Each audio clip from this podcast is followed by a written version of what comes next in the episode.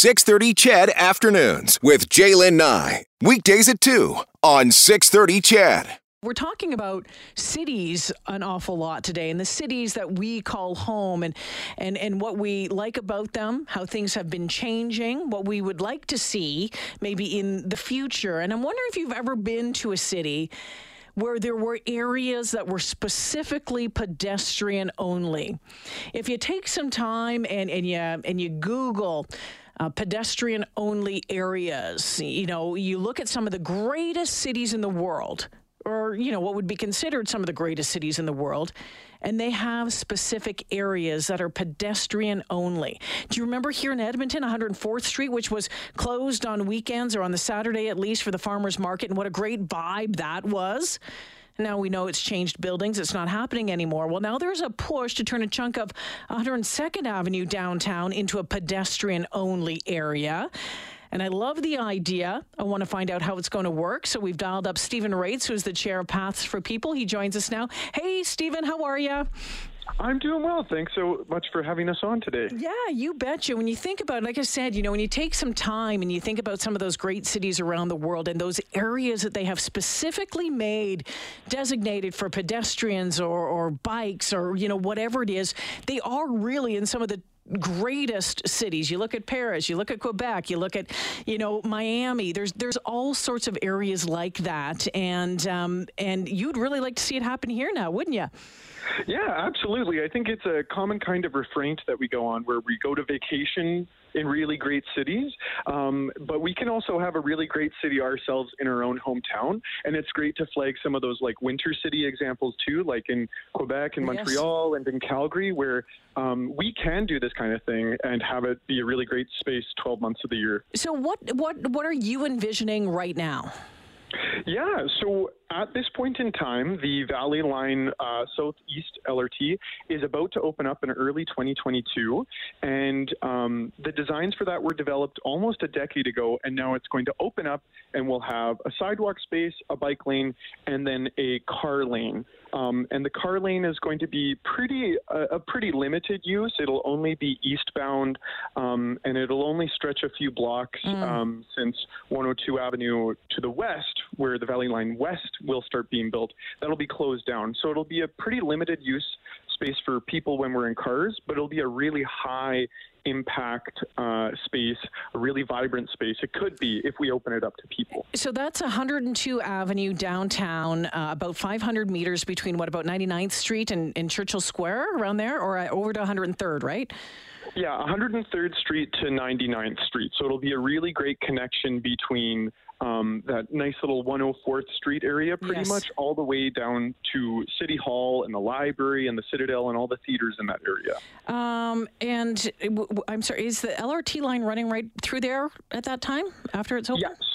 So the LRT line uh, will terminate. It'll be half an LRT line pretty much at that 103 Street, yeah. like by City Center Mall. Um, and so that's why we'll see that space open up soon when the LRT mm. will uh, finally be finished, which we're really excited about. Um, and then we just need to remember that the west half of that line will be built and it'll be closing down 102 Ave to the west. So it'll be really, really limited use um, for people and vehicles for quite a while still. So will there be room for people for, I don't know, festivals, for markets? You know, uh, you know, uh, what, what does it look like? I mean, it's just not a walking area that you're envisioning.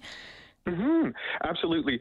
Um, we had uh, just a member of the community come up to us with a lot of awesome renderings. Chris Nelson was able to uh, create some really cool visions for what this space could become.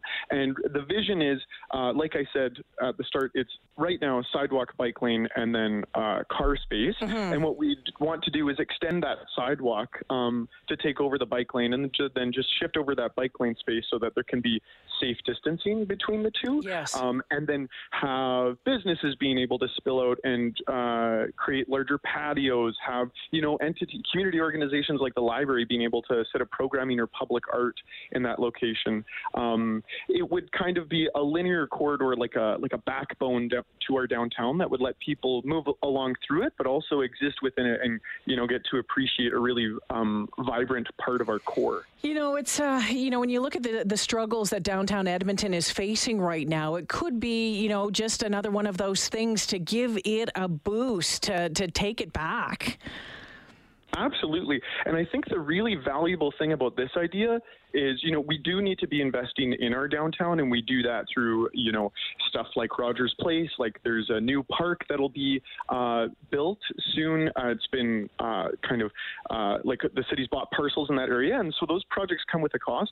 This is a this is a really great improvement that we can do with that has a really really low cost and has a really high impact because we're just rethinking the way we use road right of way and creating more opportunities for people to program space to make it really vibrant, to make it really great place to be. It was interesting because there was a, a, a report, like a traffic ca- uh, count done a few years back on that area, and it shows that a lot more pedestrians are in that area than cars, right? yeah, exactly. It's almost, and, and that counts from two years ago. Yeah. And, I, you know, we got to understand that COVID may have impacted things in the short term, but we're also seeing a lot different of a downtown, a lot more people living downtown, a lot more mobility options within the core, like e scooters and e bike sharing potentially, um, and also just um, other kind of innovations like exp- expanded sidewalks through COVID. I think you see Edmontonians way more interested in being downtown. We just need to give them the space to be there and enjoy it. So I think we'll see those numbers increase even more. You know, what about uh, what about uh, the businesses that are in that area? I'm not sure there's a, a ton. There's some in that area, but parkades and stuff like that. What about any impact on them? So there, um, to our understanding, there's some technical analysis that still needs to be completed to see, okay, are there any key access points that would be completely eliminated? Mm. But you know, our kind of perspective is that you know, those might be obstacles in the short term, but those are really great things that, or those are things that we can overcome. We can find solutions for them uh, if there is a really key issue. I think another thing that, you know, if there's issues with emergency vehicles, mm. we see spaces like this in other cities that still yeah. allow short-term vehicle access in case of emergency and that kind of thing. But, you know, we can overcome these things because one thing that businesses recognize more and more is that it's the people that end up in their stores. It's not the cars. So so if you bring people into the core uh, as opposed to just creating a bunch of space for parking, um, that's what's going to really drive that foot traffic and really drive uh, people showing up and spending their money. Well, it'll be interesting because the the councillor for downtown, Anne Stevenson, wants city administration to take a look at the proposal. I think she's going to bring a proposal forward uh, next week on this. So it'll be interesting to see what happens. Stephen, thanks for joining us this afternoon. Thanks again for having us. Yeah, take it easy. All right, Stephen Raitz joining us. He is the chair of Paths for People. So yeah, they they want to turn that chunk of 102nd Avenue uh, from 99th Street at Churchill Square to 103rd Street into pedestrian only. And I, I know some of you are like, well, there's not a lot of businesses there. We have to do more. But it still might be kind of a cool area where we could do stuff. Like I love the farmer farmers market on 104th. I mean, that was that was rock star. I mean, the vibe there on a Saturday on a weekend, it was just absolutely outstanding. And I think it was, you know, really too bad when they when they moved that from there. I think it would be cool to see it. We do know that there's a lot of cha- challenges facing downtown Edmonton right now, so we have to look at all of those. But as we continue to bring back and, and work on that, this might be a little, you know, cog in the whole wheel. Just an idea.